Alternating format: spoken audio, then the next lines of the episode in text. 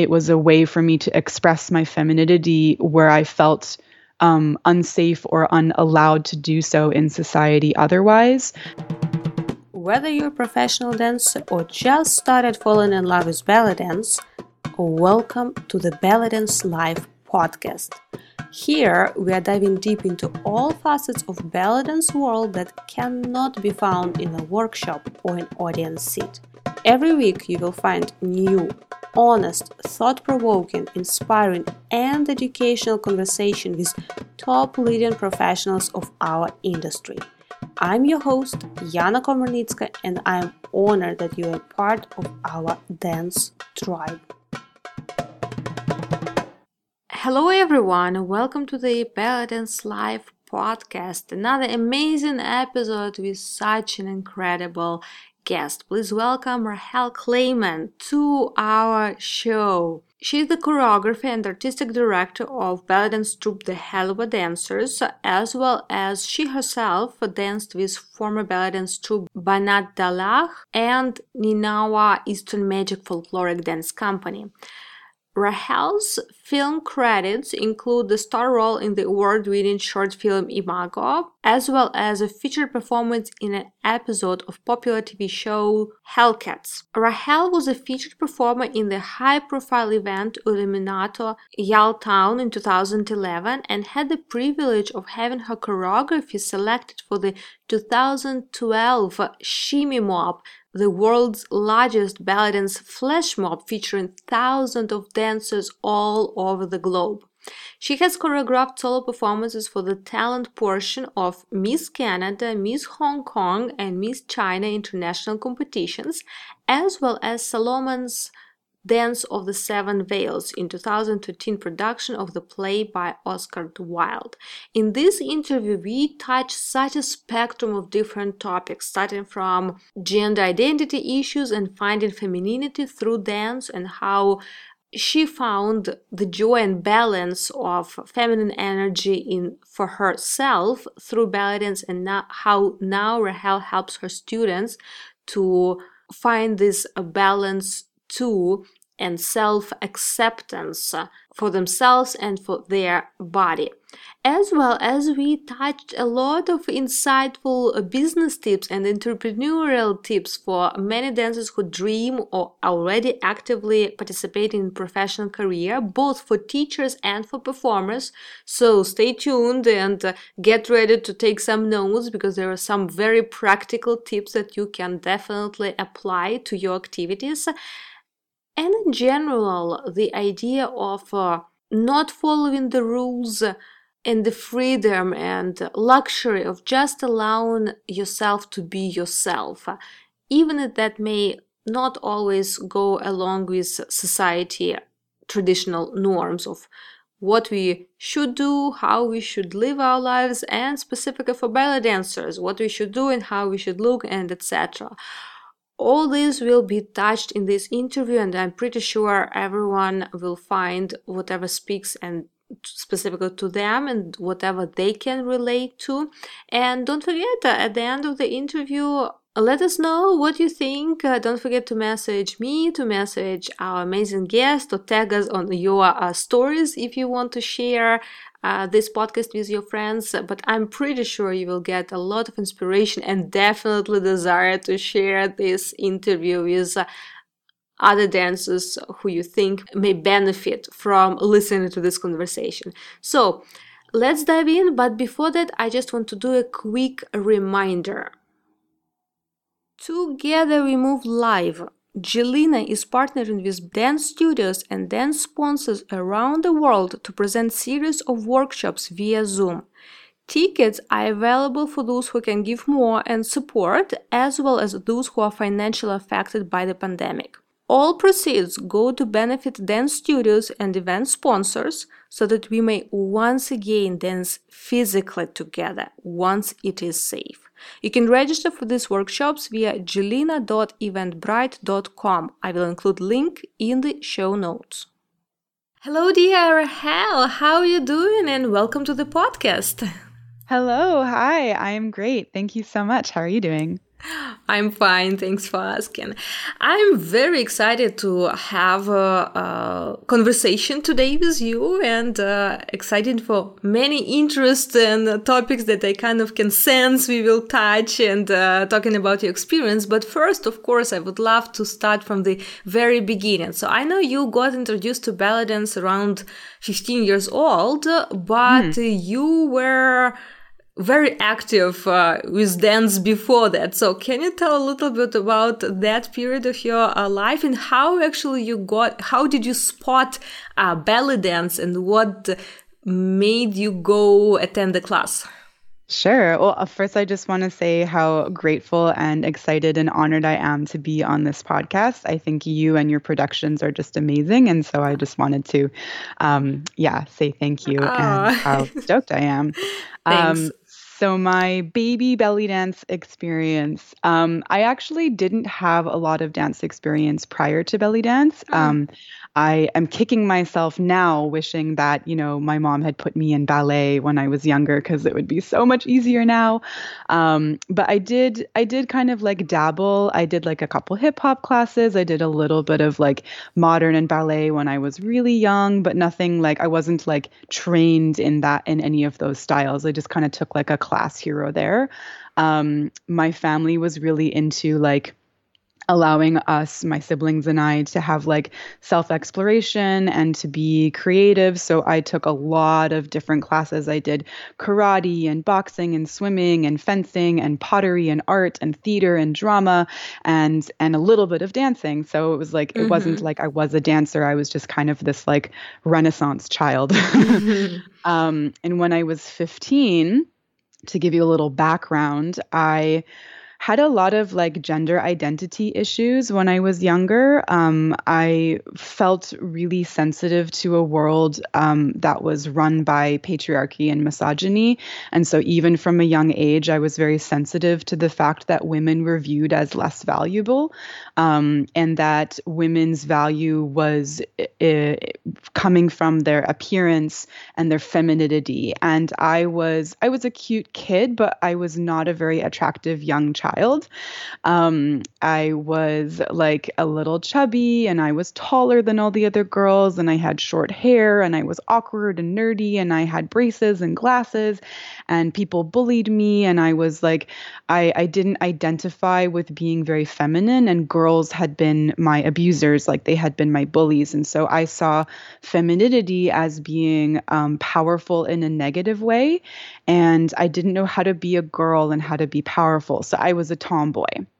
I don't know if you, so I was like, I didn't want to be a boy, but I didn't want to be a girl.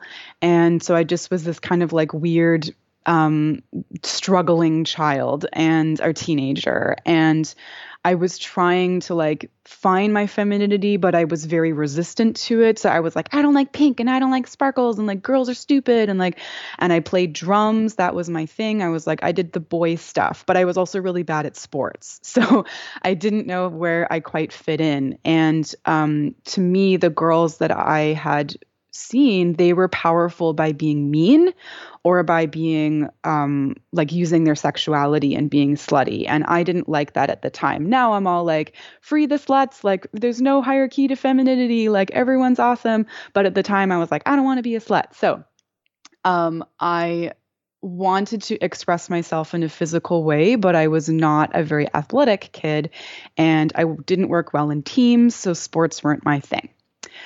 My family, we spend the summers on this tiny little hippie island off the coast of BC called Hornby Island. It's my like favorite place in the world. It's so magical and beautiful.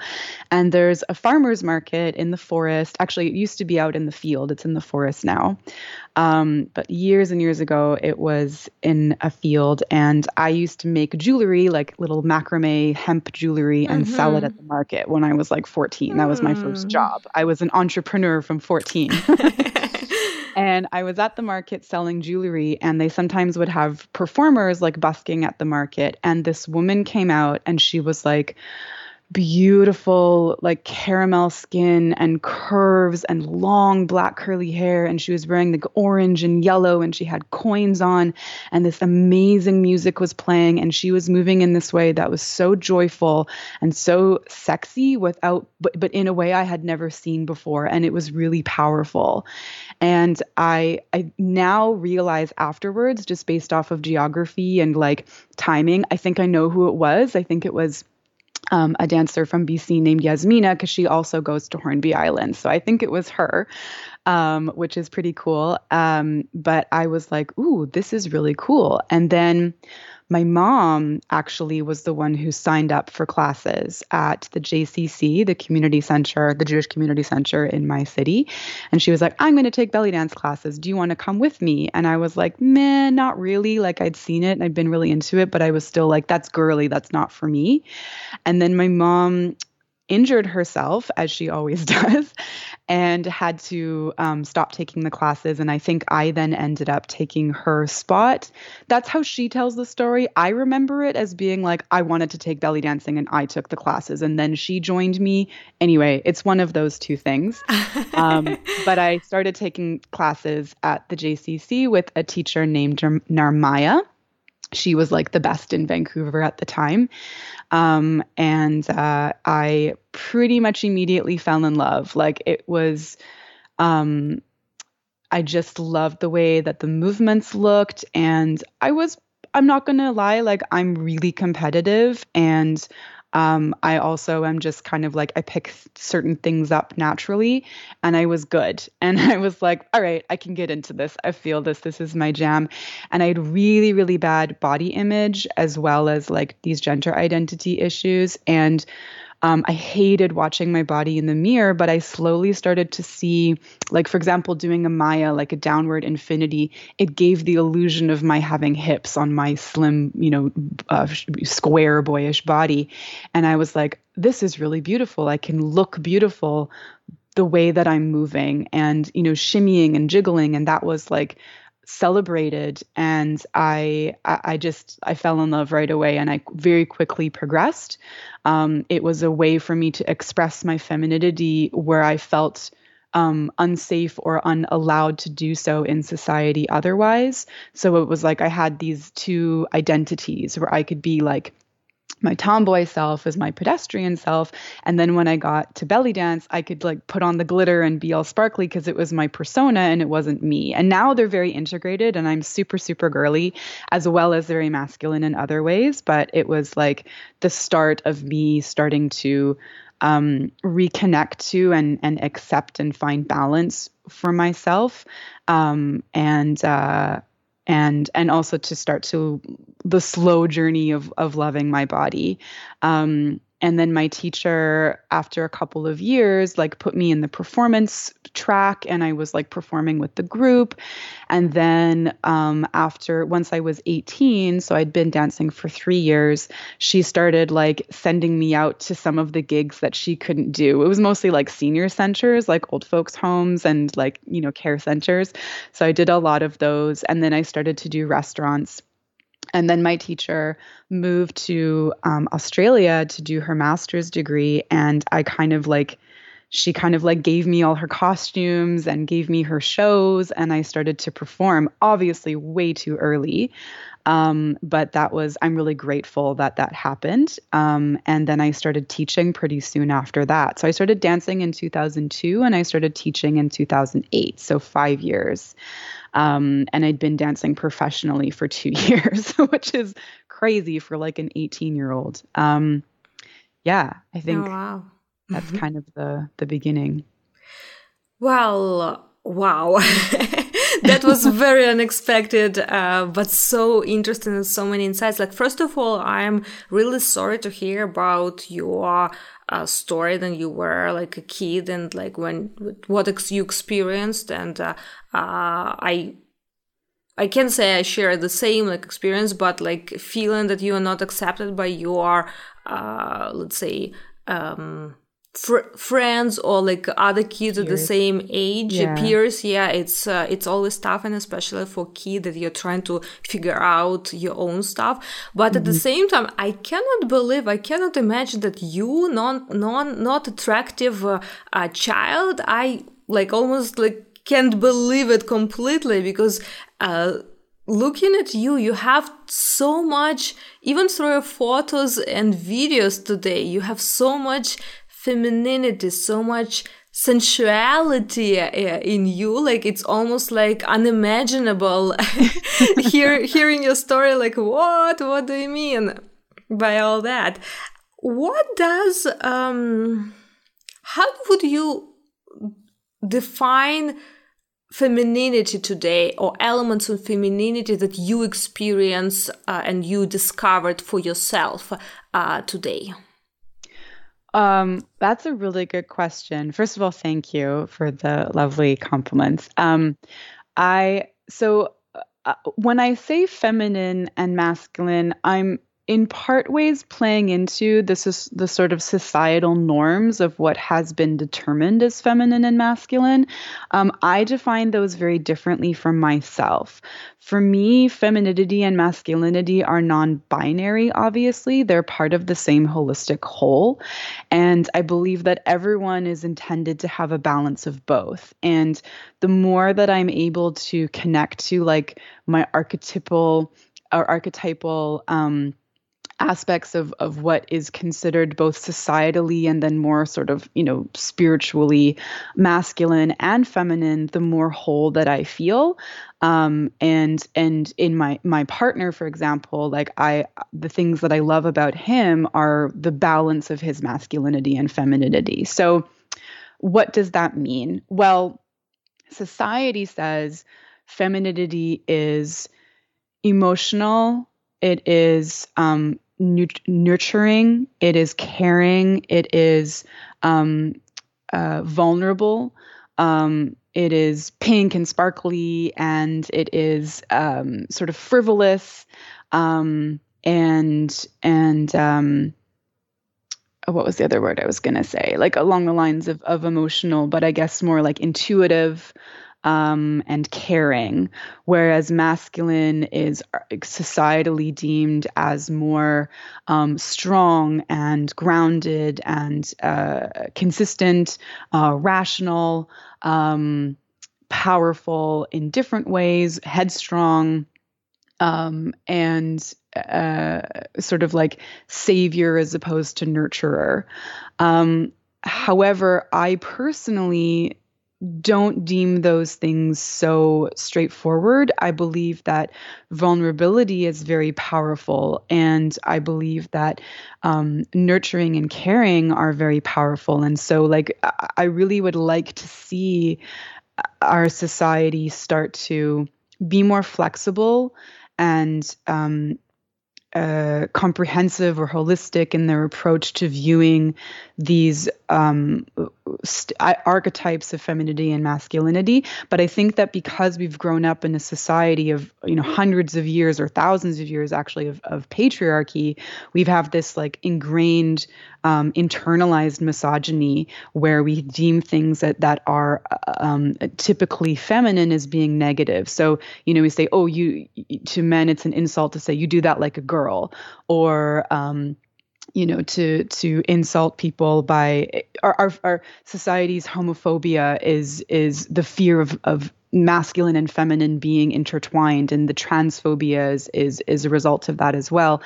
And I would just like to see men being more comfortable doing things that society deems as feminine, because there's no such thing.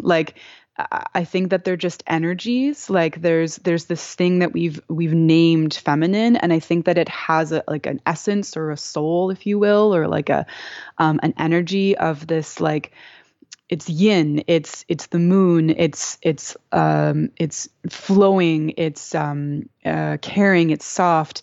And then there's, yang, which is the sun, and it's strong and it's powerful. But those things need to coexist. They're part of a duality of a holistic whole, if that makes sense. Mm-hmm. Yeah, that's very interesting how even sometimes the same actions but taken by a male or female person can be described completely different according to the society norms of what is acceptable. Although if to look at it's basically like people doing the same, but female will be like one description of her personality, like, I don't know, bossy or like something else, while the guy may be like, oh, entrepreneurial or something like that, or totally. Initiative, something like that. So, yeah. And guess what I was when I was a kid? Bossy. Yeah, I was Miss Bossy. But now I'm an entrepreneur and I'm a leader and I'm a teacher. But, you know, I was bossy when I was a kid. That's how I was told I was. And, you know, we teach women from a very young age that you should value certain things in yourself. You should want to be pretty. You should want to be nice. You should want to be sweet. And you don't want to have aggression. You don't want to be bossy. You don't want to be a leader. You don't want to be strong. You should want to be masculine, but you shouldn't be allowed to. And then men need to be emotionless and to be protectors and be strong and be, aggressive. Aggression is the only emotion that's sort of permissible. And I think that that's so dangerous and so wrong. And I think that, you know, both sexes, I don't want to say genders because there's more than two sexes as well, but everyone should be able to be on a spectrum, and every action, value, aesthetics, there shouldn't be anything that is masculine or feminine. Like, it should all be allowed by everybody. I think, like, it's so insane to say, like, this color belongs to this gender and those activities belong to that gender. And I really love and appreciate, actually yesterday was, I think yesterday or the day before was non-binary persons appreciation day or something like that. I can't remember the words exactly, but it was a day about non-binary or gender fluid awareness. And I just think that, like, in reality, we're all non-binary. We're all on a range, and I hope that we get to a point one day in society where we look back at our generation and we go, how stupid were we that we thought that, you know, we had to be one way or another. And, you know, I think that everyone, if given the societal opportunity, would be a lot more fluid and would be a lot healthier if given that allowance. Like, men are not allowed to show emotion, and women are told that our emotions are irrational and hysterical. And how amazing would our society be, would our world be, if we were allowed to express, if both of us, if all of us were allowed to express all of those things, and if it was okay. You also mentioned that through belly dance, you start paying attention and appreciating your body. And it was one of the elements that taught you to love your body. What does it mean for you, loving your body, like, today? That's a really complicated question. I still have not achieved that yet. I am still working on it. And I think this ties into kind of the previous conversation, like, it's still all related, that we, I'm going to go on a bit of a tangent here. Sorry, this is sort of my jam. But we are raised in a society that is dictated by patriarchy and consumerism. So it tells us that masculinity and sort of the male power is at the top of the hierarchy, and women, because we are deemed, you know, inferior, we are told from a very young age that our value is our physical appearance. So we're told we're pretty. Like, my brother and my male friends were all told, you're so brave, you're so strong, you're so smart. And I was told some of those things too, but I was told a lot I was really pretty, or that I should be pretty, you know, and that's our value, is like, we're supposed to be physically attractive. So there's this huge issue in our world with self-acceptance around the physicality, around the body, because we're told that this is our value. This is our commodity, our currency. The way that we move through the world as women is that we need to be beautiful. But we're also told, because we live in a consumerist society, that we should never believe that we've actually achieved that we've actually gotten to a place where we feel beautiful, because then we'll stop buying stuff, right? So there's a multi-billion-dollar diet and beauty product and fashion industry, because we're told the thing you should want to be the most is beautiful, and specifically thin, because we have a fat phobic society, and in most cases also light skinned, because we have a colorist and white supremacist society. And so there are certain beauty standards that we're supposed to be constantly trying to achieve. And even for those of us who are thin or light skinned, it's still completely unattainable. So while I want to speak about body image and my journey with that, I also want to just say that none of us are immune to this internalized patriarchy and consumerism from this capitalist society.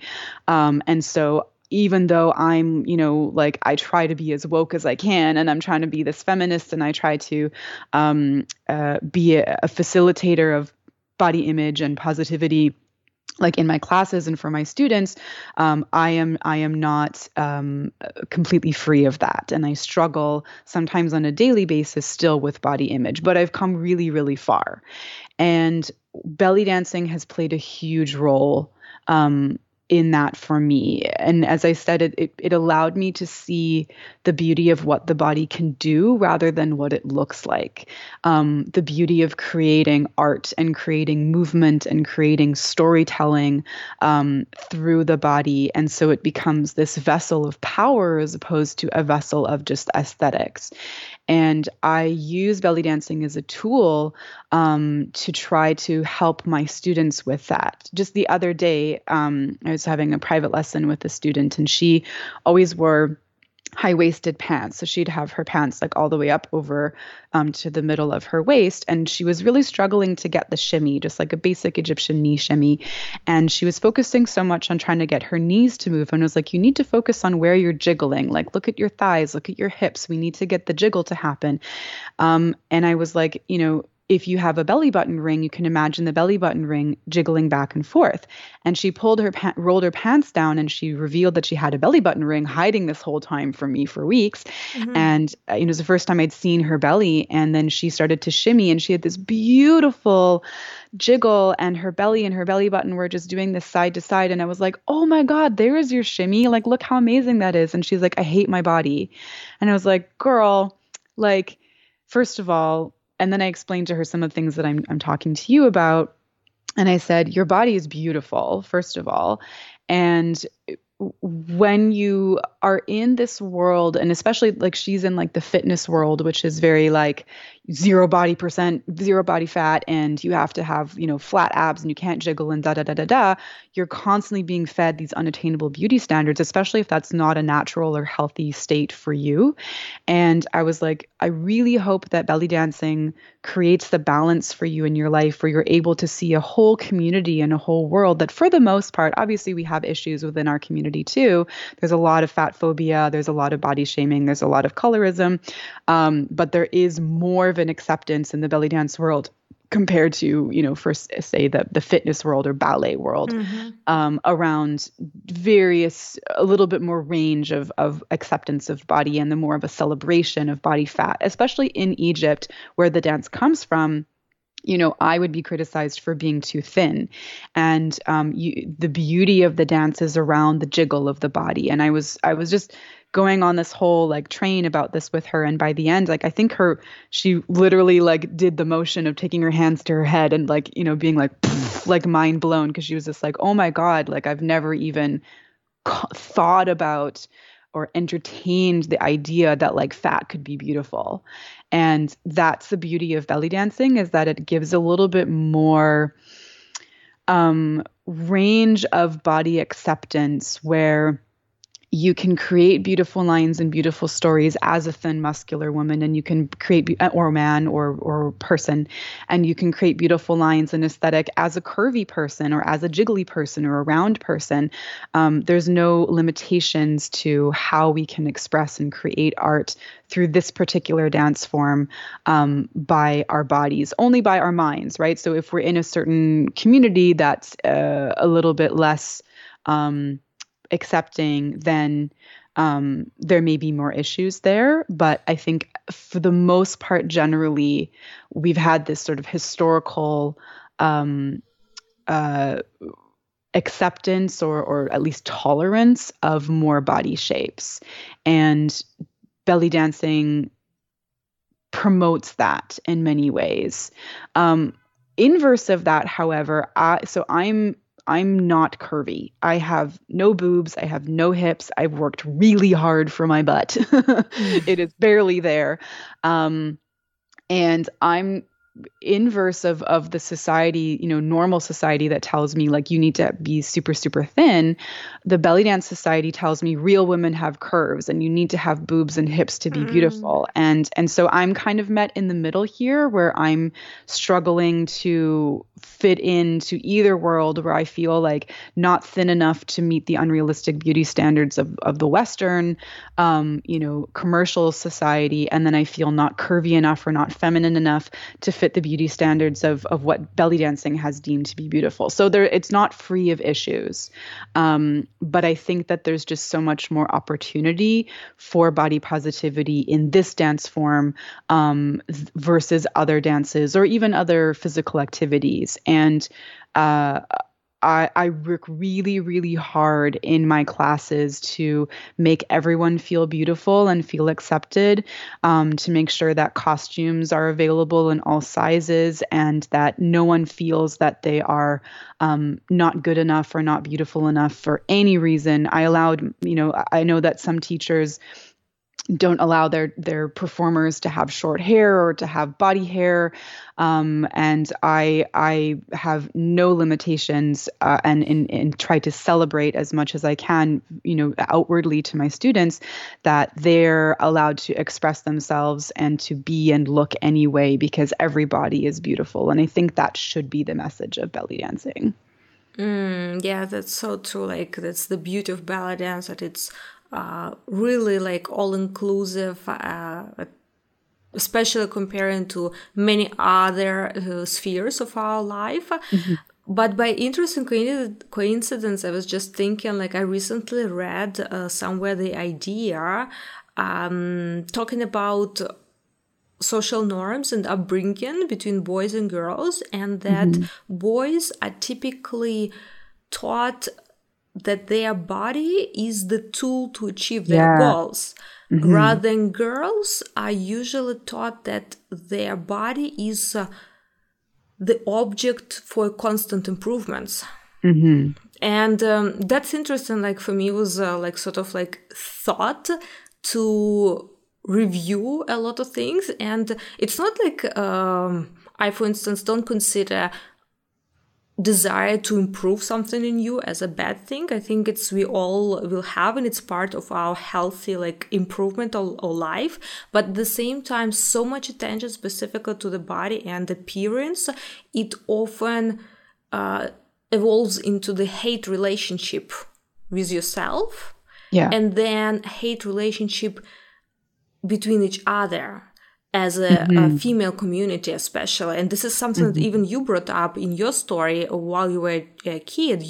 I think you even said something like you saw the power of other girls in being mean or super sexual. And this is kind of abuse among female community, and you experienced it as a kid. But I also want to ask you and bring attention, how do you feel it manifests? Not manifest is not the best word, but how it represents in belly dance community today?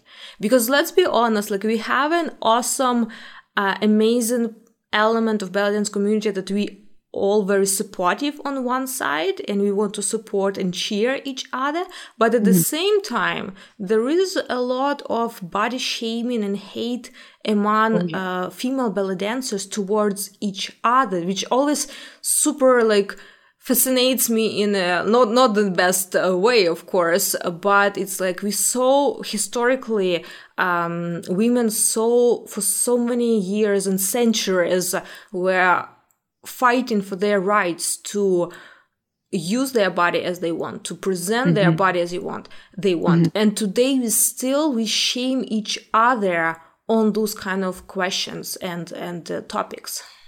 Yeah, this is a big one.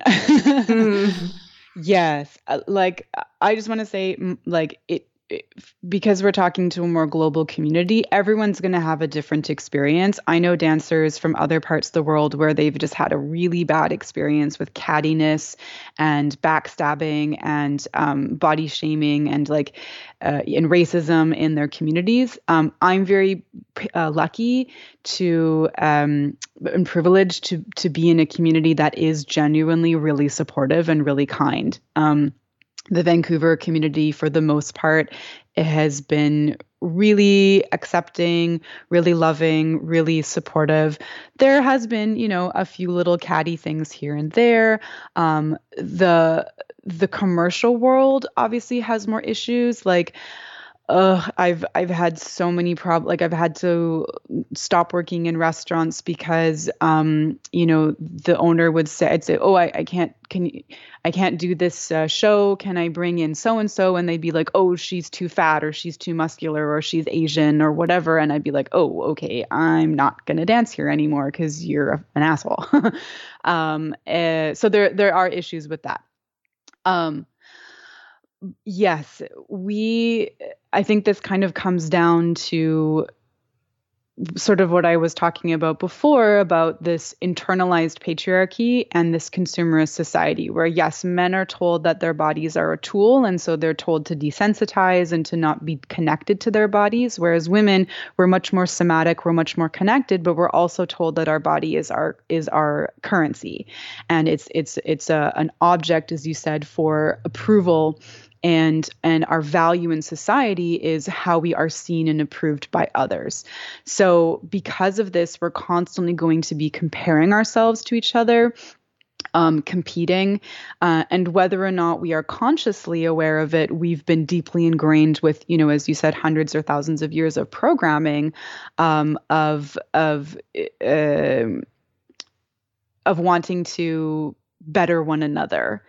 Be better than one another. And this also relates to colonialism and white supremacy, because in addition to body shaming, there is a lot of colorism and racism in our society too, in our community, where dancers are not hired because of the color of their skin, or they're not brought into festivals, or they're not given the same opportunities, or dancers are straight up racist to them. I haven't personally experienced this in my community, but I know that it happens in my friends of color.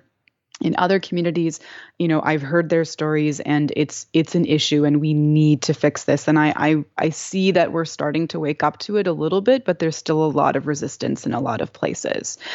But yeah, why do we shame each other, and why do we hate on each other? And I think it's because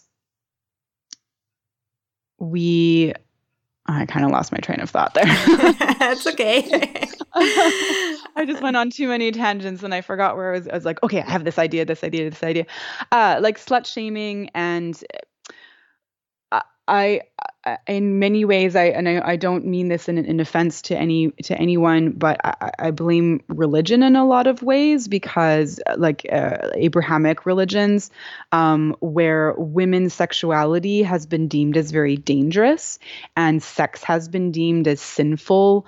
And so we have this, because our society is based very much in Christian values, particularly, whether or not that's where we identify in our faith.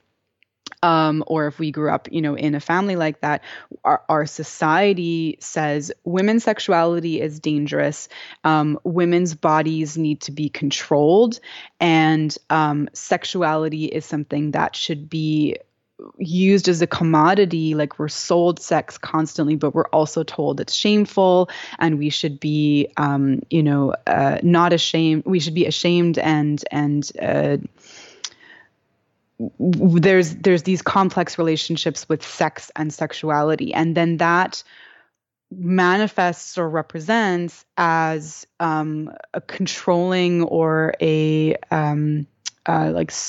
supervising, I guess, of women's bodies. And as you said, we fought so hard to have control over our bodies, but we, even though we're now trying to use our bodies in a way that is, you know, on our standards, on our call, we still are not immune to this internalized shame. And so we say, you're too sexual, or you're not sexual enough, or you're too feminine, or you're not feminine enough. And we see so much slut shaming in the belly dance community as well. But then we also see women feeling this pressure to be hypersexualized when that may not be what they want. So, like, we see a lot, there's a growing trend in the belly dance world of fake breasts. And I think there's nothing wrong with that. If you want to do that, that's your thing. But I feel that there's now this sort of expectation, this beauty standard of having to have large breasts, and for, you know, that to be a huge focal point of the dance. And it can and it can't be. It should be a choice. But we're told, you know, you need to be, we kind of go back and forth. We flip-flop between being like, we need to desexualize the dance and we need to sterilize it and you know, make it more family-friendly, and then being like, it's, you know, getting super sexual now. And then there's these two schools that are kind of fighting against each other. And within that, there's these undertones or overtones of body shaming as well, because with sexuality also comes a value of certain bodies being worthy of sex or worthy of sexuality. We have this problem in our society where we only often feel worthy of being desirable or of desiring. We only allow ourselves to have this connection to our sexuality when we feel that we fit into the aesthetic expectations of what a sexy or sexual being looks like. So, you know, if you don't fit into certain beauty standards, then you don't feel that you're allowed to be sexy, or that you're allowed to be sexual. And so we're constantly fighting this complicated web of these cross-contaminating battles of, having to look a certain way, but then wanting to have the freedom to look multiple ways, and then policing each other and body shaming each other, but then feeling that same body shame on ourselves. Like, I think that anytime that there's criticism from one another, it's coming from a place of a lack of self-acceptance or a lack of self-love. Because if we all just loved ourselves, and if we all felt comfortable with our bodies and felt comfortable with our sexuality and our sexiness, or lack thereof, we wouldn't care about what other people were doing or how they looked. I think that we've just been so conditioned to hate ourselves that we then project that onto others, whether we're aware of it or not. And so that's why I think it's so important that self-acceptance and self-love, self-acceptance more than self-love, because self-love is like, you know, love yourself, think that everything about you is good. Whereas self-acceptance is like, I am okay. I am okay as is. My flaws, the things about me that I don't like, those things are okay, and not liking them are okay. I think that's a more complex and more helpful approach than self-love. But if we were somehow all able to work on that and to achieve that, I think that we would eliminate a lot of these issues of body shaming, slut shaming, and bigotry or racism as well within society, but, you know, specifically talking about the belly dance world, you know. It's so interesting how you put differentiation about between self-love and self-acceptance, and it It's just interesting to point to those nuances, because I never thought about those two terms specifically. But for me, for instance, self-love, like I always thought if it's a healthy self-love, it's not just saying, oh, I love everything how it is. It's actually acknowledging that, oh, I maybe don't like something and I may want to improve. And sometimes I may need to improve even for health reasons. There can be, regardless, it's not even like getting thinner or getting more curvier. It's for everyone will be different, even for health reasons, something. But I was always thinking that true self-love, it's not closing your eyes to potential, like, let's say problems, but not letting them grow into problem of like hating yourself. So it's like, okay, acknowledging that there may be some areas that I need to take care. That's better, I guess, description, like not problems, but areas of taking care and not ignoring them. That's a true self-love, because then you actually care about yourself and not fooling yourself by ignoring certain aspects of your life. But now I kind of think, oh, maybe self-acceptance in this case, it's like better description for this kind of stuff. Because yes, with this term self-love, like we so much use it these days, and so many people put so many different things in this word, in this term, that it kind of sometimes loses its like healthy meaning, I think. Like, it's my opinion. So I agree. And that's kind of why I wanted to make that distinction, because if we break it down to semantics, self-love and self-acceptance are the same thing, because real love is like, if you really love someone, you accept them. You think that everything about them is okay as is. And you also want them to be better or feel better, and you support them on their journey through that. But there's nothing about them that you aren't okay with. So like real love, and therefore real self-love, is the same thing as self-acceptance. But I think that self-love has sort of snowballed this, like some other connotations of like, you know, taking selfies and thinking that you're so awesome. But then what about the days where you don't feel awesome? That needs to be okay too. So self-acceptance means accepting everything. It means even like, I'll tell you something really personal, but I was, you know, the other day having a really hard, or sometimes in the night, I'll have like get into my head and start being like, oh, I'm awful, I hate myself, blah blah blah, just having these sort of like downward spirals of self-loathing, you know, as us sensitive folks do. And I just started saying out loud to myself, like, it's okay to feel this way. It's okay that you don't like yourself right now. It's okay to feel sad, and you are okay. So it was like these layers of, and that just like immediately calmed me down and just settled everything. And I felt so much better. Just being able to say to myself, instead of fighting, because we said, oh, I need to love myself. I'm supposed to love myself. And therefore, you know, I can't dislike any of these things about me. But self-acceptance takes into account and holds space for even the moments where we don't like ourselves too, because you can't always love everything about yourself. Sometimes you're not going to like certain things. And as you said, sometimes you need to improve things. Like maybe you've been not a nice person, or maybe you've been racist, or maybe you're unhealthy and you need to improve those things. Self-love kind of doesn't give us necessarily the space for managing those things. It just says like, you need to love everything. But what if there's things that you don't love or that you want to improve upon? You need self-acceptance to allow those things to be okay. And you can't improve, you can't get better, you can't love yourself until you're okay with where you are. You know, if you're constantly looking towards the goal and looking towards, you know, everything as a means to an end, the journey needs to be, I am okay where I am right now. So if you're feeling anxious, if you're feeling sad, if you're feeling ugly, if you're feeling, you know, whatever negative about yourself, that needs to be okay. And I think that is self-acceptance, and that allows for a more comprehensive self-love, because then you give yourself the space to be where you're at, which is the only way you can move forward. I guess it's the art of learning to be your own best friend. Yeah. Because if you see our best friend who we love a lot, but if you see that he or she harms themselves, we probably will not ignore it, but we will try to bring the attention to, but not in a way of putting them down. Yeah. That we very often do to ourselves,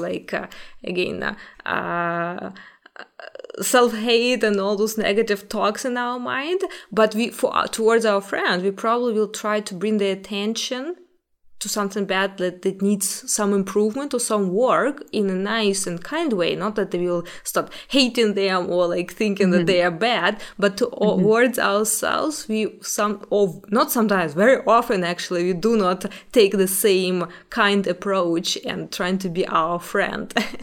100%. Yeah, you nailed it on hit the nail on the head. You never get that phrase right because we are. Internal dialogue, our narrative with ourselves is so important, and our body listens. We have such a somatic relationship between our neurobiology and our thoughts and our physicality, and we have these somatic connections, and you can actually make yourself sick and manifest the things that you're telling yourself. So when you're having these internal narratives and your dialogue is saying, you're so stupid, why are you thinking this, stop hating yourself, just love yourself, you're such an idiot, what's wrong with you, or I'm a bad dancer, or I'm ugly, or I'm fat, or whatever. You hear those things. Your inner self hears that, and your body hears that. You would never speak to your friend that way. So we need to change our internal dialogue to speak to ourselves the way that we would speak to a friend. You're not going to lie to them necessarily. You're not going to say, like you said, if there's something they need to improve on or that isn't going well, if I have a friend who's in a toxic relationship, I'm going to say, look, I support you no matter what. I'm not going to tell you what to do. And I am here for you no matter what, but these are the ways that I'm hearing the ways that you're struggling because of your relationship. And I want you to do something that's going to be the most healthy for yourself, as opposed to being you're so stupid, why are you in this negative relationship, or everything's okay, it's fine, just keep doing what you're doing. So if we speak to ourselves as our best friends, we create a much more accepting and loving and tolerant and therefore spacious way of moving through things. You're never going to change someone's mind by calling them an idiot or saying that they're stupid. And therefore you're not going to change your own mind if you're having negative self-talk by saying, you're so stupid, why are you doing this? So if you, and that's why I was starting to say to myself out loud, I was just whispering when I was having this down, moment. And I said, it's okay. You're allowed to feel this way. It's fine. You're all right. And if we can, whether, verbally out loud or internally, start to talk to ourselves and say, it's okay that you feel this way. And, I still love you, and you're still perfect the way you are. And, but I care about you and I want you to get better. And these are the ways that you might want, or how about this? Let's consider these options, so just being gentle, being compassionate, being understanding, while also being supportive to ourselves as you would a best friend. We are so mean to ourselves. And I know a lot of people can probably relate to this. We're so loving to others. We're so accepting. We're so tolerant. And yet we cannot extend the same generosity to ourselves. I wrote in a post recently about body image.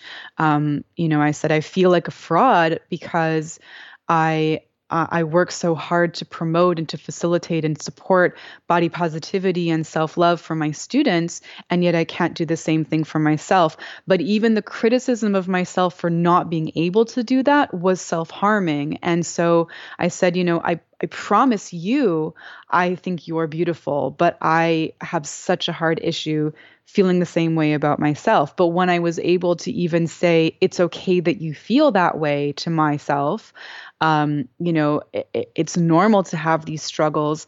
That was the step that I needed to kind of start moving forward. If you get stuck in you shouldn't be, around your own thoughts, then you can't progress forward. So that's the tool of being your own best friend is allowing for everything to be okay where you are. And that's that self-acceptance piece. But then creating this more tolerant and loving, compassionate self-talk. But I think it also depends on the stage of our ballet dance, specifically even ballet dance journey. So I, to be honest, don't think that you are a fraud by trying to bring this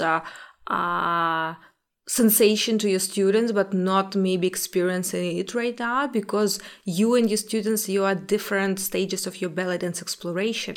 And if you think about like yourself and why you came to ballet dance and what it gave you the sensation back then in the beginning, it was very different from now. And I was just thinking it's sort of the issue that we lose it very often, because when we came to ballet dance is a beautiful art that can help us to connect back with our body, with our femininity, and it brings so much joy and freedom and like breaking all those holds or caves that we put ourselves in and trying to explore as something new to us.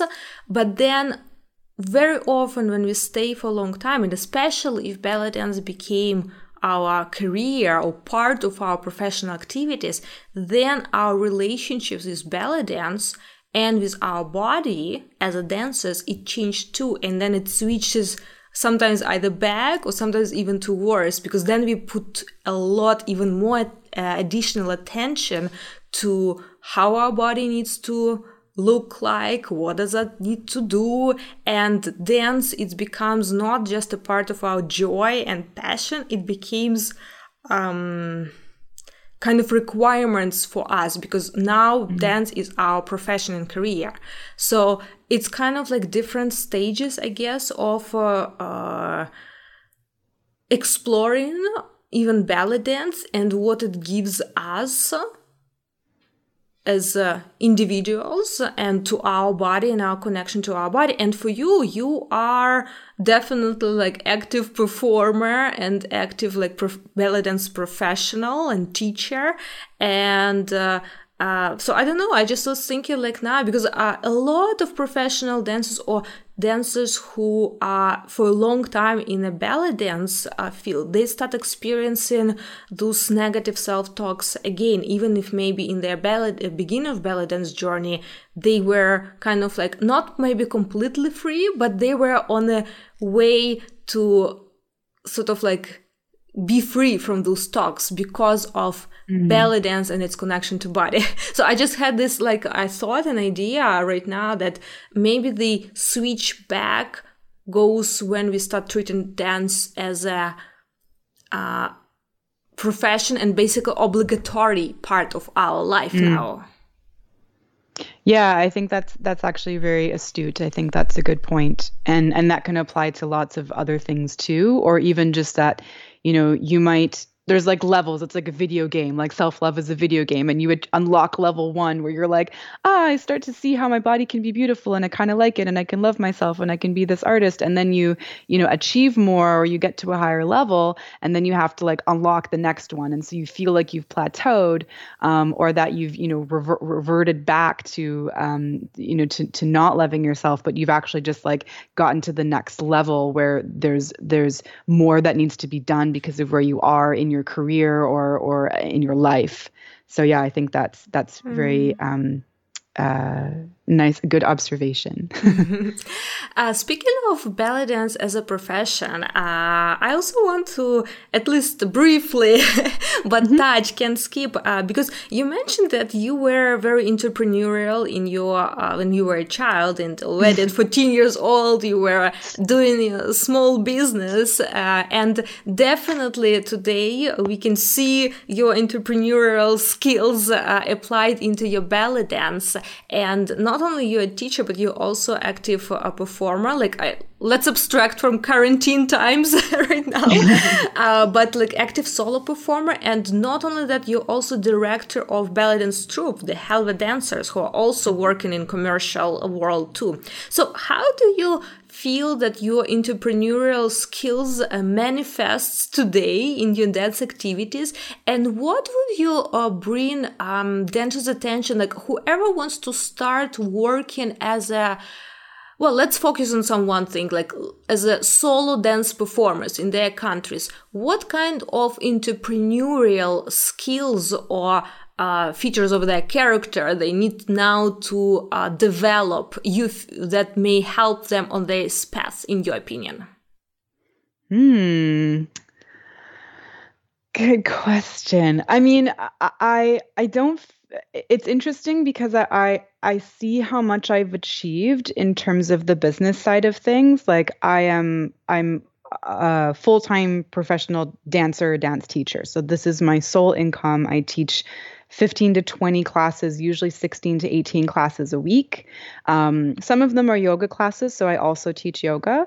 But you know, I'm teaching fitness, yoga, dance, and performing exclusively, and I'm supporting myself. So that's a pretty cool, especially in Vancouver, which is a really expensive city and where artists are not really supported. So yes, I can see how I've done a good job, but I also feel like I'm not really an entrepreneur. Like that kind of happened accidentally. I'm an artist, I'm a teacher. Like that's what I want to do. And I kind of got forced into the entrepreneurial side of things because I had to, because this is, you know, I got thrown into having to support myself and, you know, how can I do that doing the things that I love? So I don't feel like I'm the best authority to speak to like the entrepreneurial skills necessary, because that isn't my background, that isn't my strong suit necessarily. At the same time, maybe I can speak to that because that wasn't my focus, and I've been able to achieve that. So I'll just begin with that caveat. But I think a lot of the problem that dancers have, and I see this with my students and my friends, is that people have a hard time promoting themselves. They have a hard time feeling worthy of telling people to come to their classes, or to, you know, put up an ad, or to, you know, kind of like present themselves and say, here is me, I am the product. And, you know, come buy my product. It's hard enough asking people to buy your product or your art or your service, but when you are the product, it's even harder. And especially, you know, tying things back into self-acceptance and self-love and feeling worthy and feeling deserving, a lot of us feel like, oh, I'm not allowed to love myself. I'm not allowed to think that I'm good enough to promote myself. And so I teach a lecture on performance psychology to my students before they perform. I put on a show every year, a huge student show essentially, where all of my students from beginner to advanced perform mostly in groups, but the higher level students also have opportunities for solos. But I rent out a huge theater. We have professional lighting, videography, and photography, and we have like 400 people in the audience. It's a big production. So I try to really give even beginner students at least once a year an opportunity to really perform in the context of it being a student performance. But I think that, you know, there's a lot to benefit and gain from what it takes to get on stage and to present yourself. And before those shows, I give a lecture on performance psychology. And in that lecture, I talk about how there's a lot, I'm not going to go into the whole lecture because it's an hour, but I talk about, you know, a trifecta of a spiritual, psychological, and physical approach to dealing with stage fright and lack of self-confidence getting on stage. And there's this whole kind of like spiritual approach to removing the ego and the identity and the small self. But I say in the meantime, as we're doing this lifelong practice of trying to separate ourselves from our ego in order to get up on stage and dance, there's a trick, a more psychological trick to a spiritual problem where we can create an alter ego. And the alter ego gives us permission to promote somebody else that isn't us. Because as I said before, we're so good at loving and accepting other people, but we're not good at doing the same thing for ourselves. So if we create an alter ego as our dance persona or our business product, then it's easier to separate and then to feel worthy of being confident in that person. So, you know, if you get up on stage and you are, you know, pedestrian Rahel versus performance Rahel, she's a different person and she's this ego. She's this like character. She's my alter ego. And I feel more okay believing in her and therefore presenting myself in a confident way on stage. And I think the same thing applies to business. So when we struggle with feeling like I'm not allowed to promote myself or to think that I'm good enough, if you want to succeed, you have to get over that.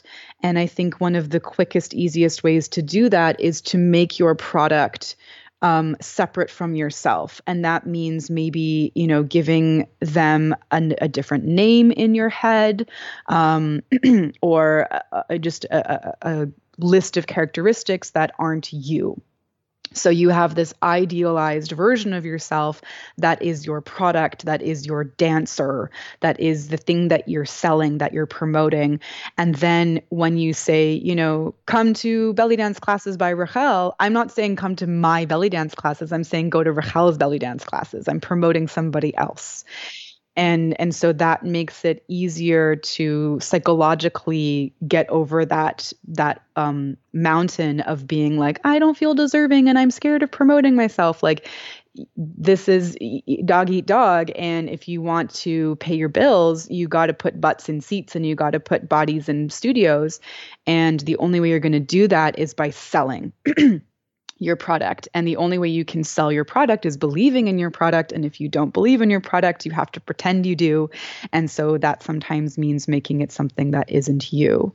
And then on top of that, I would just say, like, logistically, that's sort of the more psychological aspect of the business stuff. But logistically, finding a balance between a really strong online presence and then also having a really strong reputation within your local community so that there's word of mouth. So I do a combination of, like, obviously not during COVID, but I would do physical posters around the locations where I teach. I teach in multiple different studios and I do physical posters. Having a strong ability to produce good posters, like good graphic design, is really important. I use a program called Canva. Mm-hmm. It's free. And it makes it really easy to make, like, relatively, I'm not going to say my posters are amazing, but they're good enough. And they're eye-catching. Having good photographs is super important. And so then you can create these eye-catching images that have the information that bring people in. And I do get a certain percentage of my students in classes because they walked by a studio and saw a poster. And then I also do a combination of online ads, so like Instagram and Facebook, and paying for those ads. Even if you don't directly get students from those ads, just having them circulating and having people see, even if they're already kind of in your demographic, or they may already be your students, but just seeing you kind of repeatedly, it reminds them to, oh, I like this product, I like these classes, or, oh, that's my teacher. And so they feel a little bit more, I don't want to say loyal, because that feels like manipulative, but just like more connected to, you know, what they're already engaging in. And then also, you know, making sure that your community has a way of talking to each other. So a lot of the time, you know, I get students because their friend was in my class and said they really loved the classes and I was a good teacher.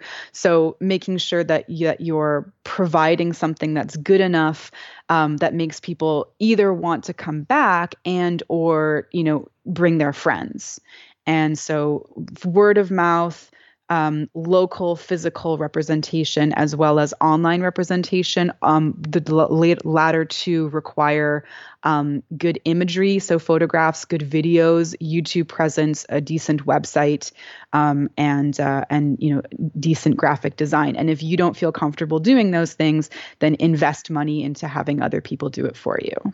And that would be my my advice.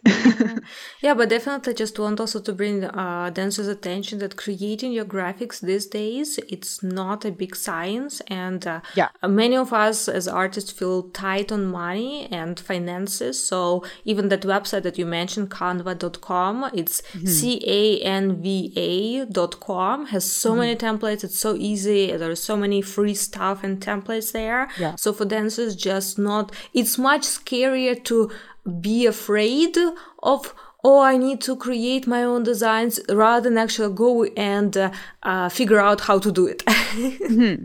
Yeah. And it doesn't need to be complicated. Like just a nice solid photo with a white background and just like nice font, you know, just listing the basic information, you know, clear is better. And people like simplicity. So you don't need to do crazy Photoshop, like just simple graphics that get the message out there, and having an image of you is super important. And also thank you for bringing attention to the issue of dancers being shy to promote themselves. I personally think that's the one of the main blocks for many dancers. There are so many talented, super skilled artists who are basically just sitting around waiting for jobs to appear and complaining about lack of gigs, or complaining of like bad audience or high competition, instead of forwarding that energy into actually taking steps and promoting themselves and approaching, like figuring out what is selling. Like I kind of feel that when we grow as belly dancers, all our attention is on the dance skills, and of course it needs to be on the dance skills. But then when we grow, we reach the level that now we want to become professional or the teachers or performers, we kind of assume that, oh, just because we are skilled dancers, like things will happen. And we forget that there is a whole other part, and we are shy, or there is this stigma or like this resistance, like if you start selling art, it stops being an art. Or like, I don't want to be a salesperson, rather than just going and seeing it. And I was always, there are two things that you really brought attention, and I just want to highlight that one of the part of the issue is that we think that we are the product.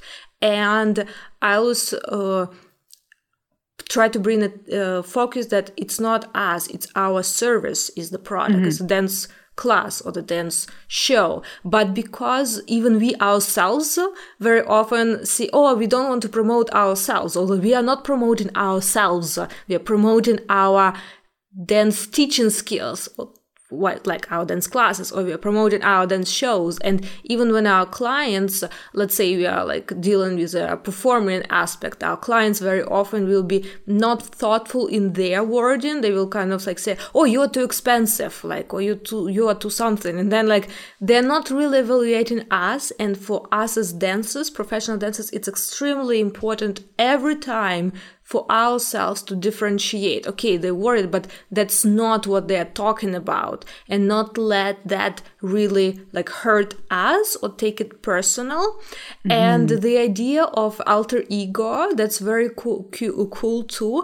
I often in my activities, because for many years I actually was working as a full-time performer, not even teacher, but just performer. So you deal a lot with that, like issues of taking it too personal, or like shyness of like, oh, it's me, because our body is a tool for our shows, but it kind of feels like we are presenting, or like I don't want to say selling our body, because that will sound very wrong, but because it's so dance, it's so connected to body, it feels very vulnerable, as if it's the talk is about us, not our dance services. But I often was thinking about the idea of putting different hats.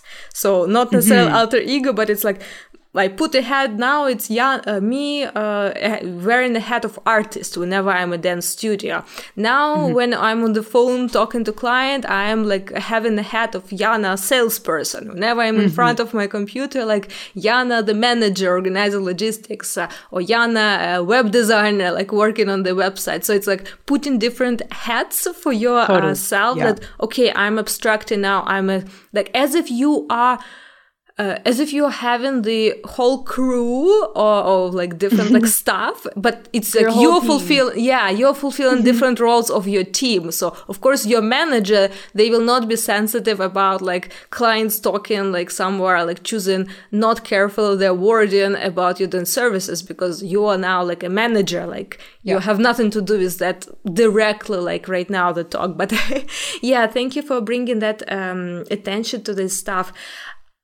Also, I want to ask you something. You are not only performing solo, you're also directing the whole group.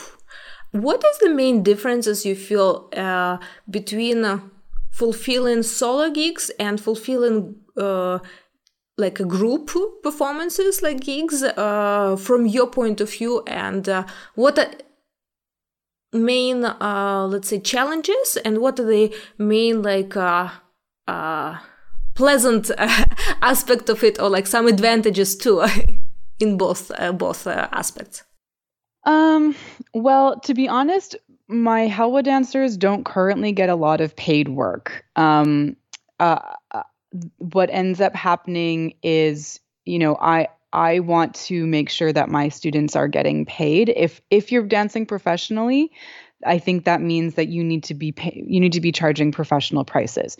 They charge less than I do, just because of experience. But there, you know, I don't allow for my students, if they're performing, to be sort of undercutting, you know, the base minimum price for local dancers.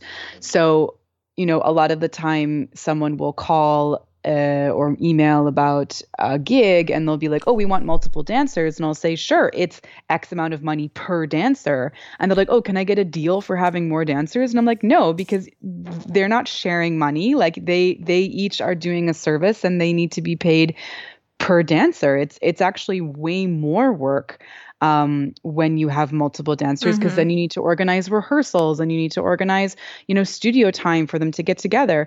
So personally, when I dance, like often I get gigs where they're like, oh, we want you and one other dancer, and I charge more for that. And I tell them it requires more coordination. We have to figure out costumes. We have to decide on music together. We have to rehearse, you know. And if you want choreography, it's more. If you want us to improvise together, you know, it's still more than solo, but it's you know, less than choreography. And a lot of the time, people they just don't want to pay more. It's already expensive to hire one belly dancer. It does happen for sure, and I do often send out individual dancers from my troupe. When people don't want to pay my price, then I offer them, you know, it's, if you want a student, you know, it's this price.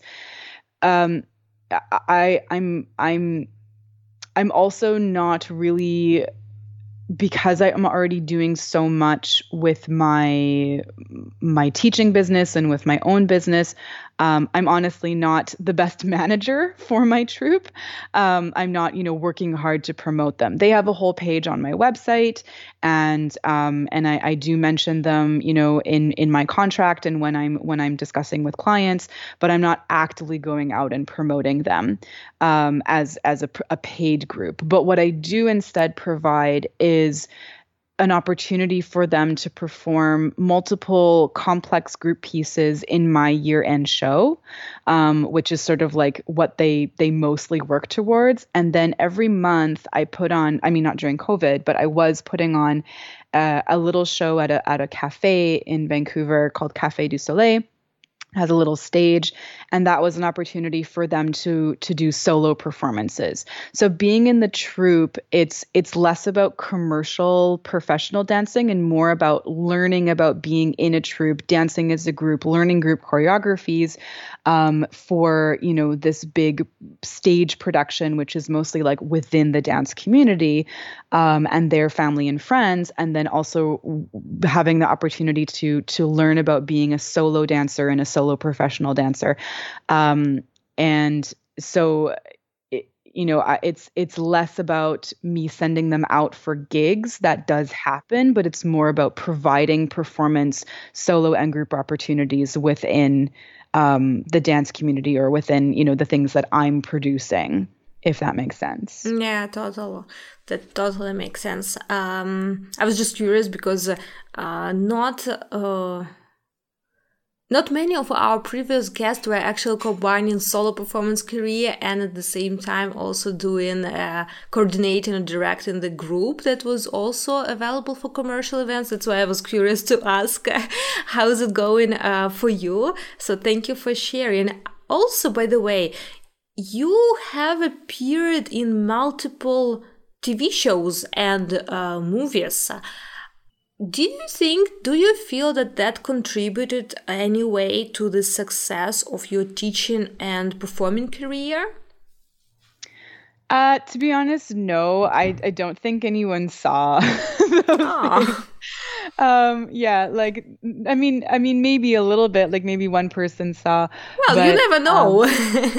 I was in a short film, like a film student was doing a short film and put it into a film competition or something. And so I was in that. I don't know which sort of communities or cohorts saw that. And I was in a really brief scene in a show that was popular for a little while called Hellcats. It was about cheerleaders, and there was a scene where some of the main characters were in a restaurant, and Yasmina and I, actually the dancer who I think I saw on Hornby Island and began dancing because of her and I got hired to be the belly dancers in the restaurant. So we were in this scene. I also was the consultant. I was the consultant for a movie that was being made called Belly, which is a true story about the director's daughter who had this really amazing and a complicated journey with belly dancing and how it changed her life. And I was the consultant on that for sort of just what it would be like to be a teacher. I was filling in the realistic role context for the script in terms of the belly dance aspects of that. And then I was the feature for the promotion trailer for that. The film hadn't been made. It was this is a trailer to get the funding for the production. And I was in that. And I think that probably brought a little bit of notoriety. It was on Vimeo, which has a little bit more, span, I guess, than maybe the short film. But honestly, I think it's more YouTube than film and television. If I had a major role that a lot of people saw, then sure, I think that might have helped. But it's people who are watching those shows, they're not ooh, I'm going to go, take belly dance classes with that belly dancer. They're usually people who aren't necessarily interested in that. And it just happens to be something that comes up. But if you're watching a belly dancer on YouTube, you're actively seeking belly dancing, or it's coming up because it's somehow being funneled to you because of your algorithms. So YouTube is, I think, more, a contributor to, whatever success that I have or visibility, as opposed to, small roles here and there in film and television. But when I was in 2010, I performed at the Vancouver Film School. It's this big sort of well-renowned film school, and they have an annual awards show, and they hired me in 2010 to perform at the awards show. And because it was a film student event, they had decent footage of me performing, and I had put that up on YouTube. And at the time there was a YouTube channel called Unicorneroso. I don't think it exists anymore. It was this really sweet Italian guy who just posted belly dance videos, and he had millions and millions of followers.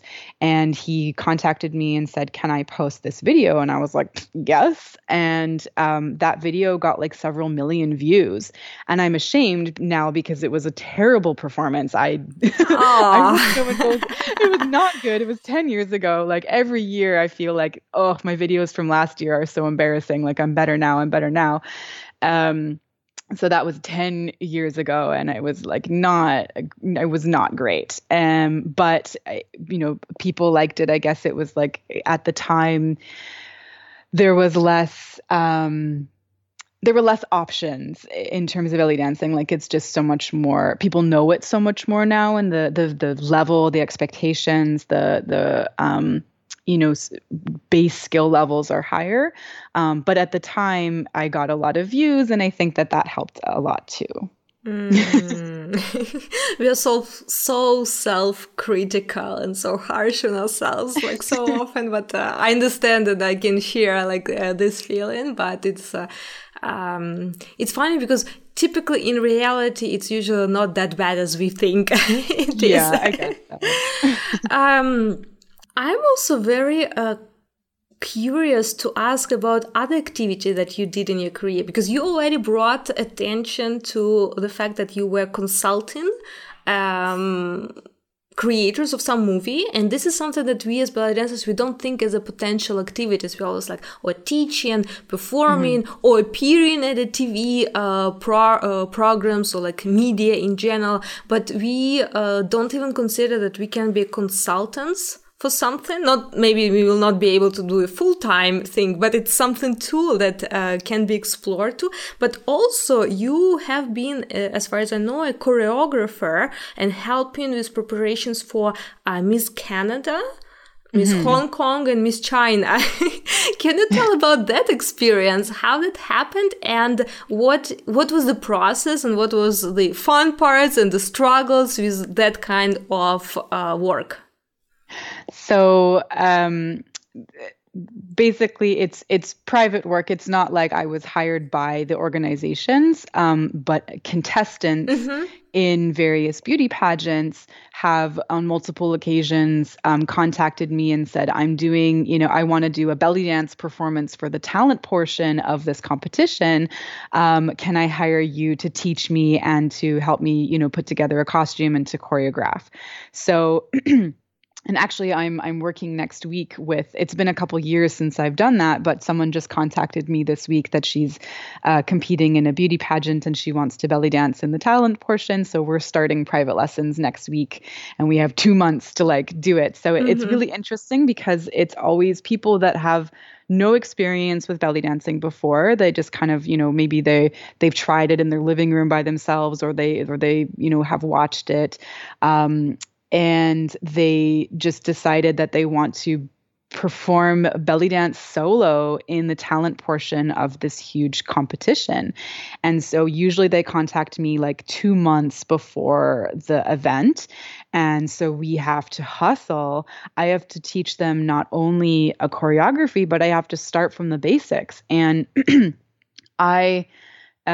like the first thing that students have to do with me before any student works with me is they have to go through a process of prerequisite material to make sure that I'm producing ethical and responsible dancers, both from a cultural perspective as well as from a physiological one.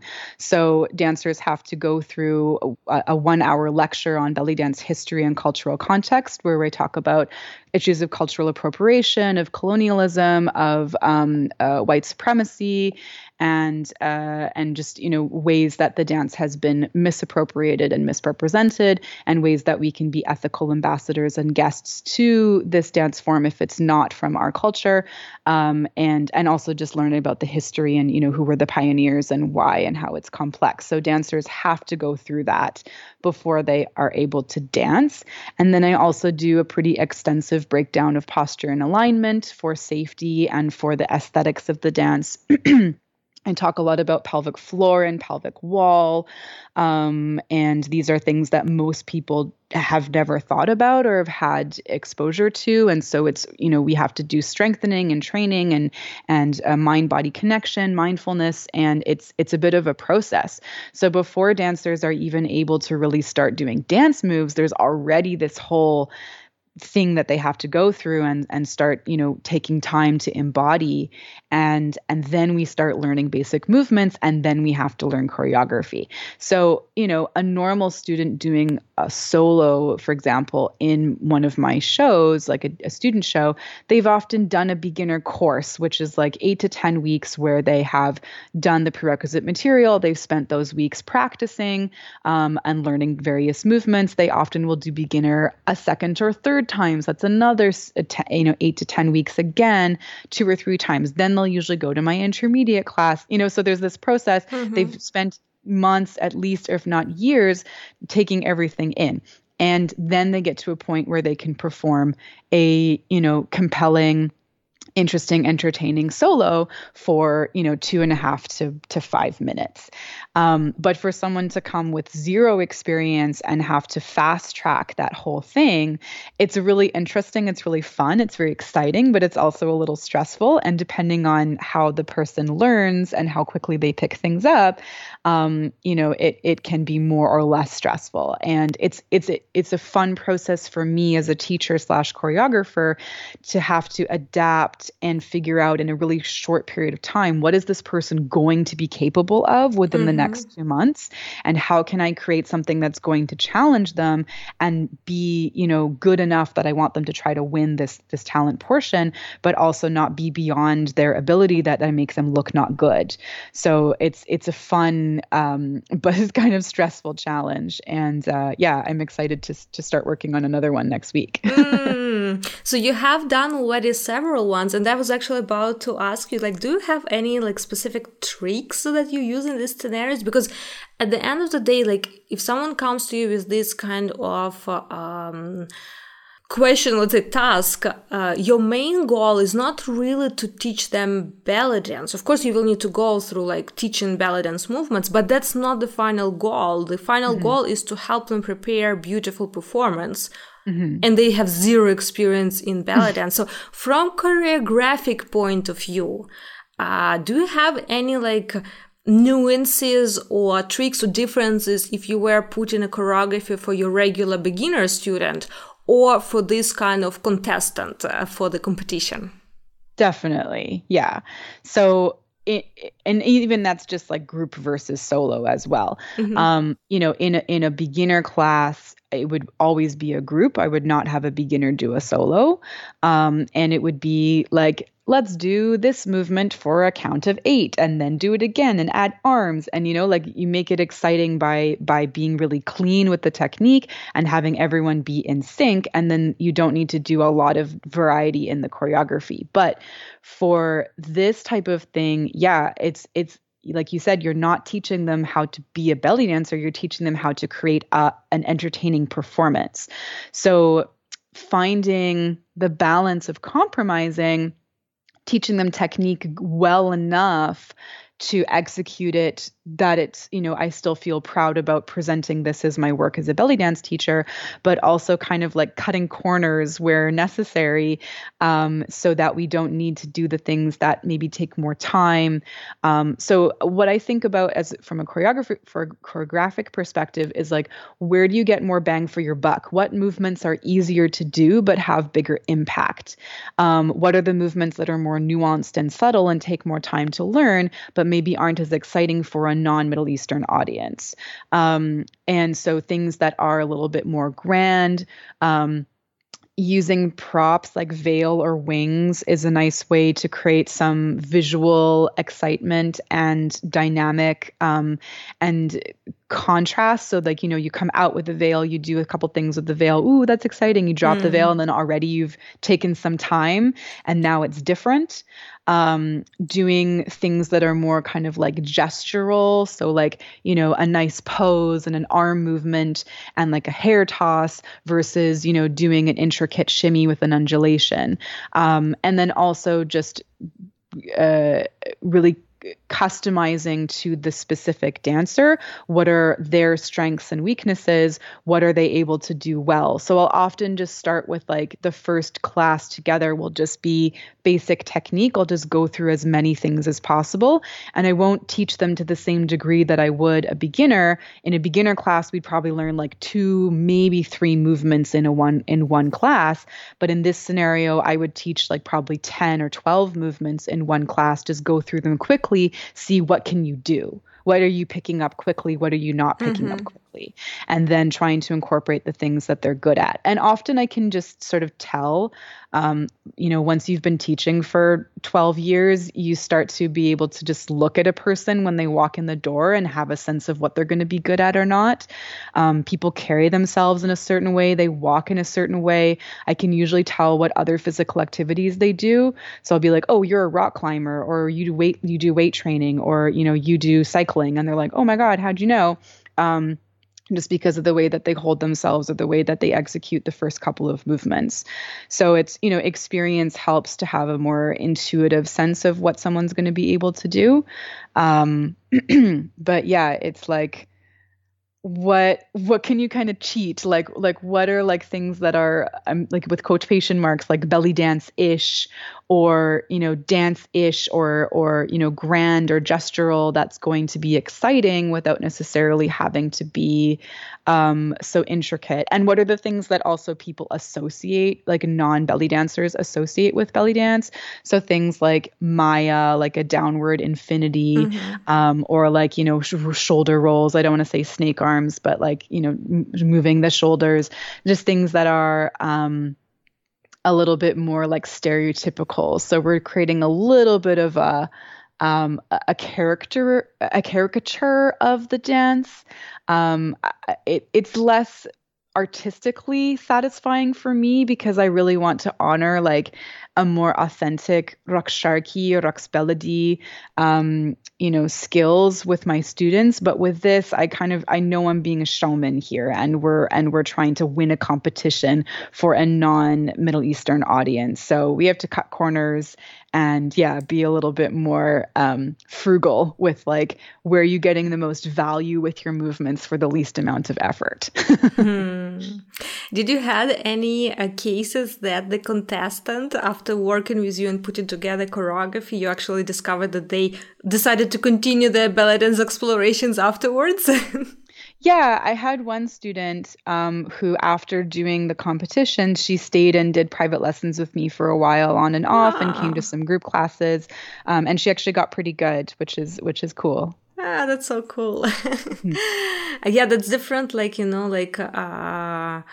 different activities that we often don't consider as like consultants for someone or choreographers in a very unique, let's say, not popular niches, not in terms of popular, like it's not our main like focus or even in the radar of our thinking about options that we can do as a ballet dancer, as a professional activity. So thank you for sharing those stories. It was very fun to hear like what was the working process.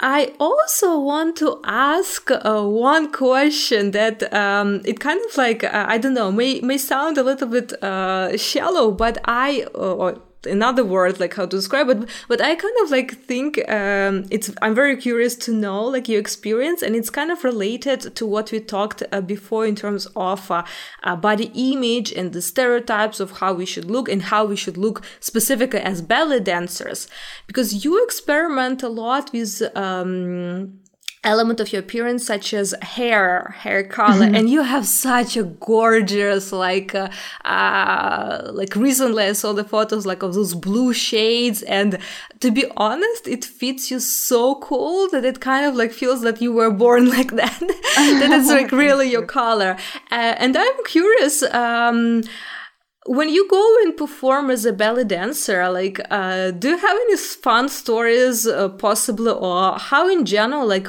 people react? Do they expect to see a ballet dancer, like, with the blue hair? Or is it something like not really any special for the audience? Like, how is it going for you specifically?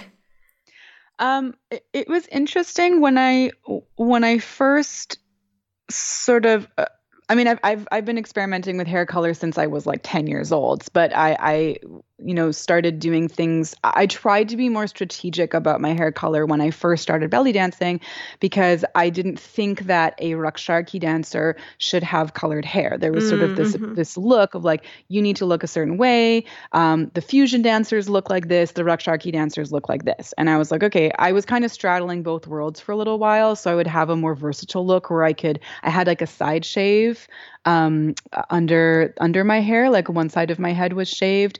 So I would like pin my hair back when I would do fusion stuff, and I would keep it covered when I would do Rakshaki, for example. And I get a lot of responses from like when I go to festivals, or if I go to like a workshop or like an intensive weekend, people see me in the workshops and then they see me perform. And after they see me perform, they're like, wow, I was not expecting you to do Rakshaki. I thought you were going to do fusion because of how I look, because of how I dress. But I'm like, I've never been into conforming to norms, and I've just kind of always, gone to the beat of my own drum, and I decided to just be myself. And I'm noticing now that there are more Rakshaki dancers with tattoos and colored hair and piercings, and it's becoming a little bit more acceptable to have a variety of looks. So at the beginning, I found, and I still do within the dance world, that people are sometimes kind of surprised, I might get like weird looks. But now I think, because colored hair is a little bit more acceptable in society, especially in Vancouver, like we have a really big kind of like artsy alternative community. There's lots of people with colored hair, so people are more used to seeing it. And I usually try to like coordinate my costumes with my hair, so it's part of my whole aesthetic. And now I get a lot of really positive feedback from it. Like, people call me a mermaid, that's sort of my brand. And I do a lot of performances where I hear people in the audience going, oh my God, her hair is so amazing. And little girls always come up to me and they're like, your hair is so pretty. You look like Ariel. You're like a mermaid. And I hear people in the dance community also calling me a mermaid. I did a performance, like a live, online performance a little while ago, and I was watching the comments after, because people were like posting in Zoom, they were commenting, so you could get real-time feedback as you were dancing afterwards. And once the Cammie Little was announcing me, and a couple people were like, real life mermaid coming up, like that's sort of my reputation now, I guess, is that I'm a mermaid because of my blue hair. So I feel like it's mostly positively received now, but I had a little bit of a pushback at the beginning. That's something actually I completely did not expect, that resistance will come came in the past mostly from dance community. I actually was thinking like, if you will come up with something, because I don't know, I was just curious to ask. I was like, oh, maybe there was nothing really like anything like that. But I thought if you will bring up any stories, they will be more related to general audience perceiving what belly dancer should look like. Mm-hmm. But again, unexpected, like we are twisting, like actually it's more sometimes resistance comes from actually dance community and our colleagues and friends. Yeah, that's interesting. It's also hard to know what the general audience is thinking, because a lot of people just don't tell you, right? Like you're on stage, you don't hear people saying stuff. Most of the feedback that we get is people coming up to us and saying something. So it's often positive. People aren't going to come up and be rude necessarily. And any negative feedback that we're getting is usually on YouTube. And I find any feedback that I've gotten that's negative is usually more on my body than on my hair. Yeah, but still, like, you can feel the energy, especially for us dancers. We are so tuned to, like, this energetic exchange between audience and us. And we still can, like, if people sometimes don't need to tell specific of what they think, but we can feel this, especially if a solo dance in like intimate setting that our audience is close to us, like in restaurants or like banquet halls, etc. It may be different on theater, that They're kind of in the darkness and you don't even see them. But it's still very surprising for me to hear specifically like this twist. Well, thank you so much for sharing. I kind of feel the time flew so quickly. I was like, oh my God, there is so much more to talk about. And I feel we can keep talking hours and hours and hours. But I also want to be like mindful and respectful to your time. But thank you so much for sharing the dance experience and dance wisdom with us. And thank you for being open to go into different controversial topics and just being open and honest, like in your opinion of sharing your experience. And I'm pretty sure that would be very inspiring and supporting to many other dancers who definitely can relate to different parts of your stories. And you are such a beautiful, inspiring example of celebrating yourself, even although you may sometimes not feel it yourself, but you definitely are. And I just wish you good luck and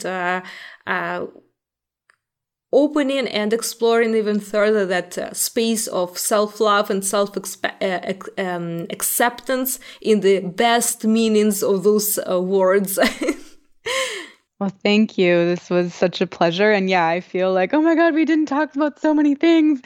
I tend to babble, but it was such a pleasure and such an honor. And I'm so grateful. It was lovely to talk to you. You're just awesome. And I hope that people, maybe got a positive message of self-acceptance and self-love.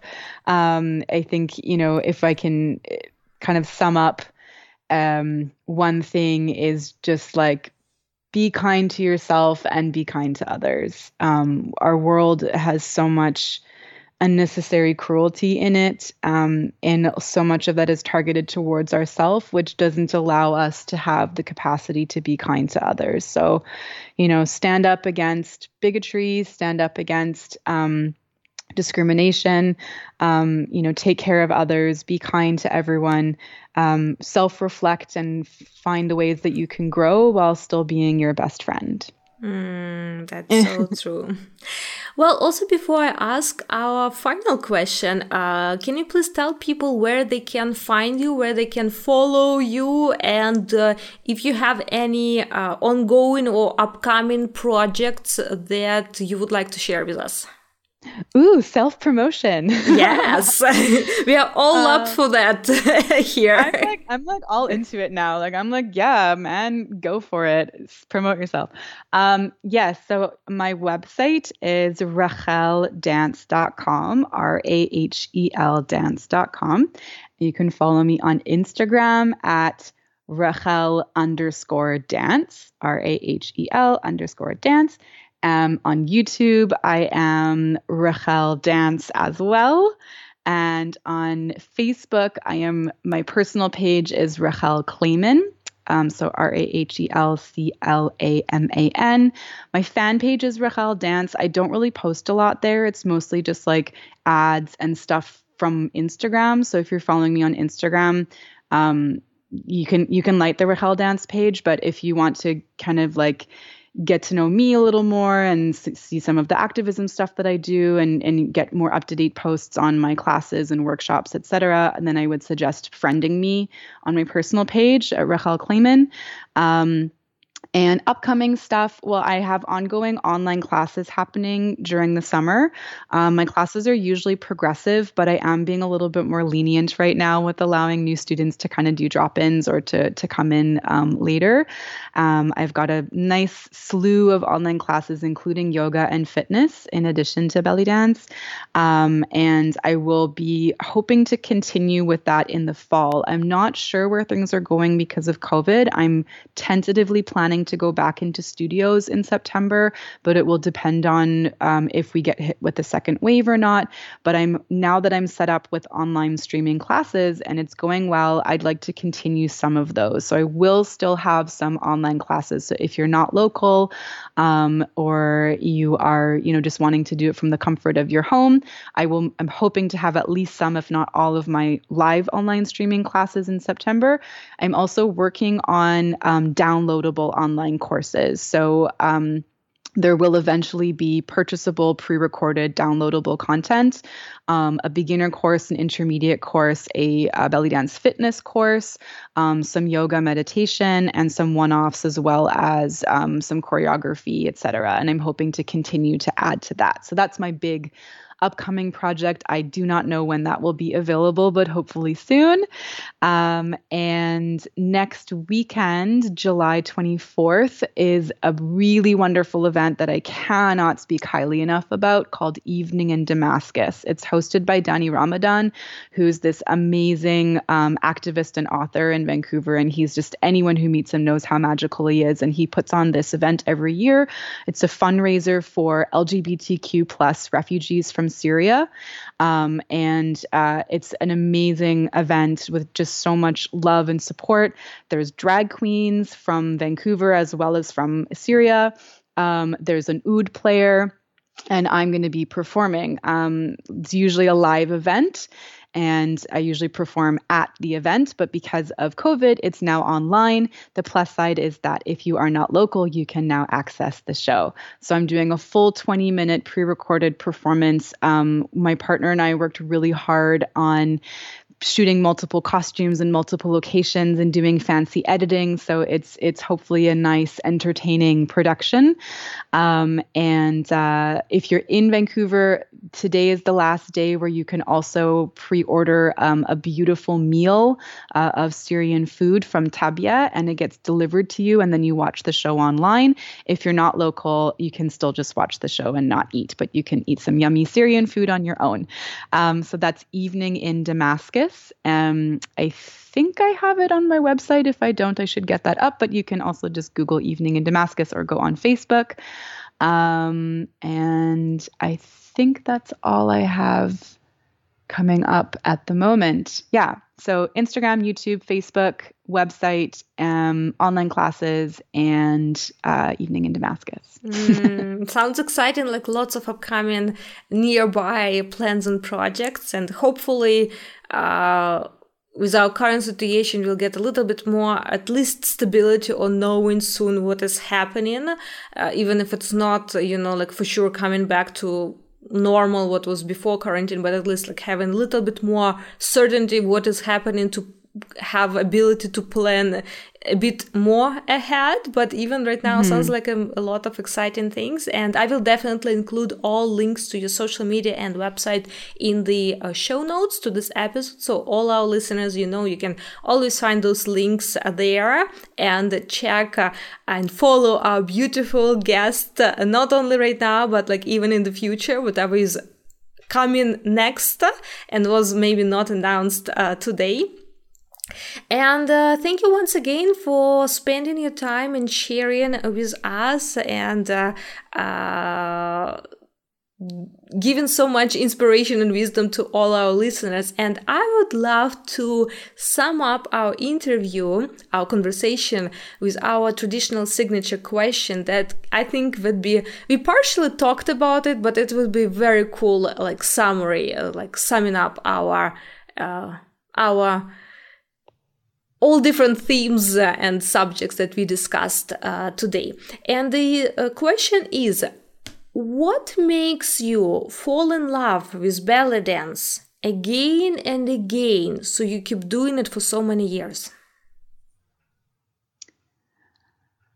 I think the storytelling. I feel that this dance form, maybe more, maybe less, or same as other dance forms, but I think that dancing is about telling a story with your body, and the connection with the music and the audience, or to the audience through the music, being a physical manifestation of music, which is really the connection. And the opportunity for constant self-growth along with self-love and self-acceptance, for community and for helping others grow. I love teaching maybe even more than I love performing, because I love seeing other people learn and seeing other people grow and the community that it allows for. So yeah, I would say if I were to sum it up, why I love or why I fall in love with belly dancing again, even though I struggle daily with like, why am I doing this?